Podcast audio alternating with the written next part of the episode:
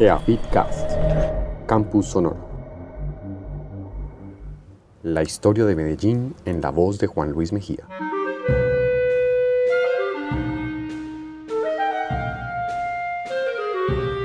Cómo esa pequeña población que nació a la orilla de la quebrada de Aná en el siglo XVII se convirtió en la ciudad que es hoy. Esta serie es un extracto de la charla sobre la historia de Medellín que el rector de AFID ofreció a los beneficiarios del programa Jóvenes 2020, pues está convencido de que todo líder que pretenda beneficiar a la sociedad debe conocer a la población y el territorio al que se quiere dirigir. A finales del siglo XIX, ya no eran los extranjeros quienes impulsaban los procesos civilizatorios en Medellín. Eran los hijos de los mineros y comerciantes que llegaban de estudiar de Europa. No queríamos ser colombianos, sino franceses, dice el rector Juan Luis Mejía en este episodio que habla de los cambios de costumbres en los vestidos y en la culinaria. Fue la época en la que se pasó de tomar chocolate a tomar té y de té a tomar café. En ese proceso civilizatorio se incorporan los conceptos europeos de higiene y salud pública que influyen en la aparición de la plaza de mercado y el alumbrado público con velas. Bienvenidos.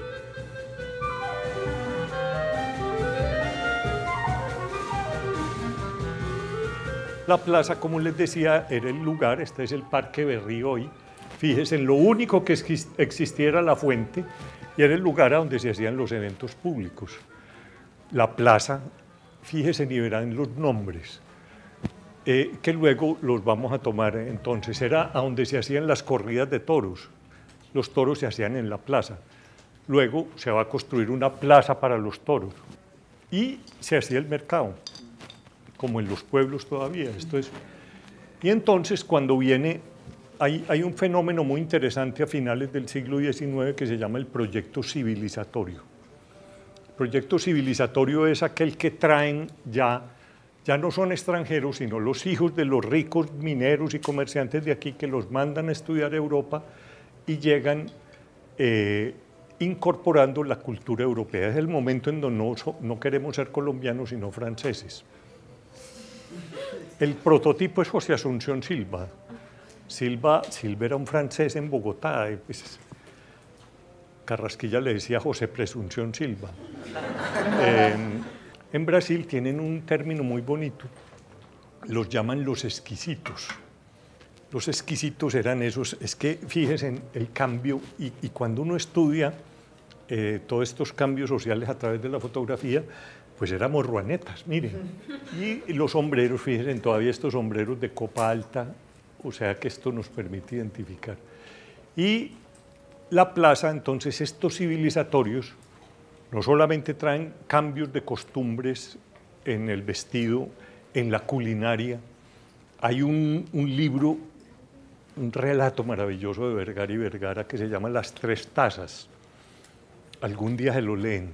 Y es de un divertido porque es el paso de tomar chocolate a tomar té y de té a tomar café.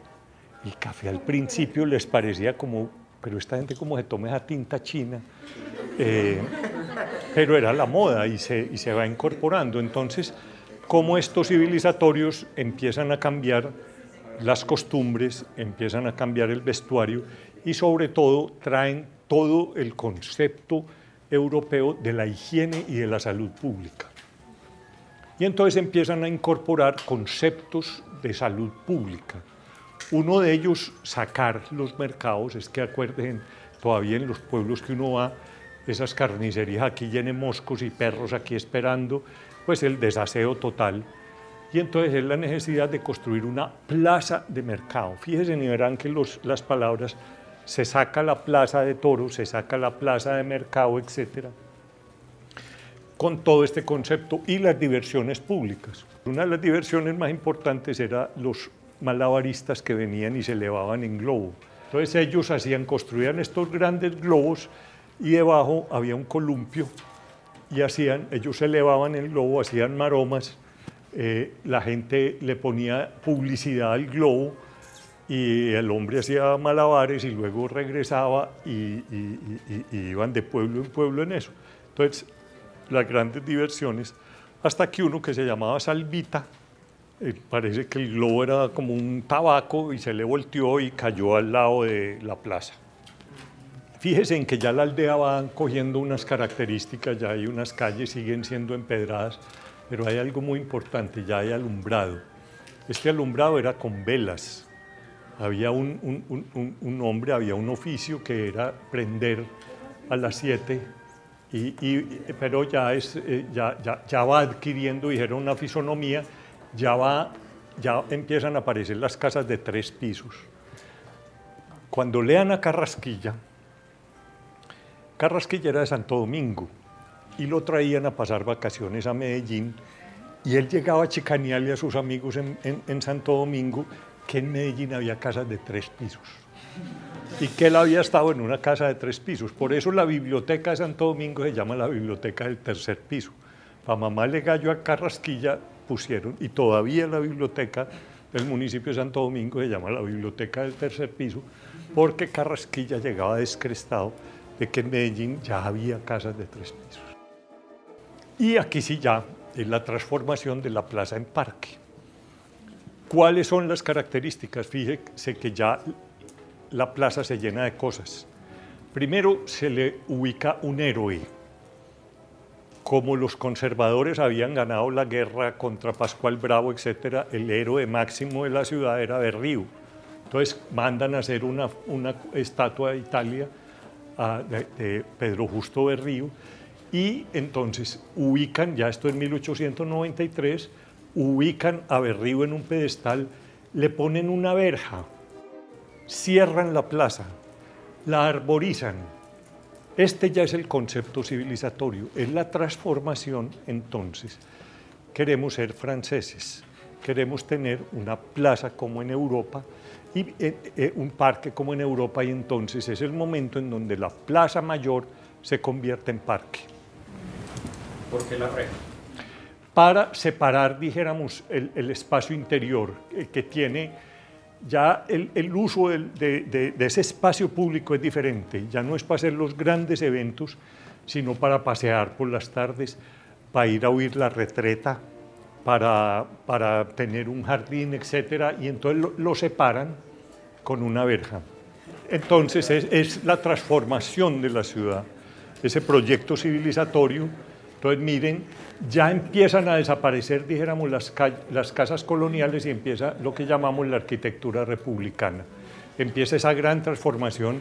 Miren los arbolitos que estábamos sembrando en 1893, ya luego en 1910 ya van creciendo, ya las palmas van creciendo y ya para el 16 esos arbolitos han crecido y esa plaza escueta se transforma en, en, el parque de Berrío. Y ya desaparecen esas casas, quedan unas pocas, aquí está el Banco de la República hoy, y se empiezan a construir las, la arquitectura republicana. Que también se nota en el cambio de las torres que tiene la catedral. Claro, antes era espadañas y ahora tiene torres con campanario. Entonces esta, fíjense en la, la evolución de, ya de la ciudad, permanece intacto y por eso es tan importante, muchachos, conservar hitos de la historia.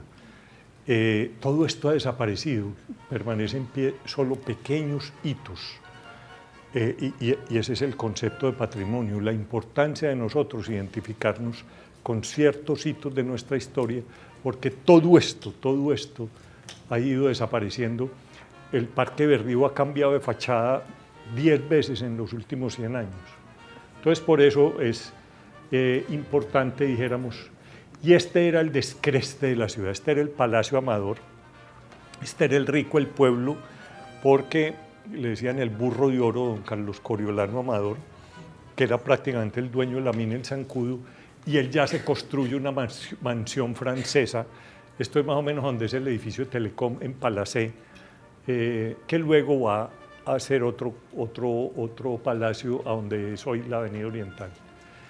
Los incendios fueron muy importantes en la ciudad. Este es uno. La, eh, la Plaza de Berrío se quemó tres veces en siete años. Entre 1915 y 1922 se generan tres grandes incendios. Este es muy interesante, este es 1922, lo sabemos porque ya hay tranvía. Miren qué belleza e, esta, como esta tran- transición, todavía hay berlinas, hay, eh, pero ya hay transporte público. Eso implica muchas cosas.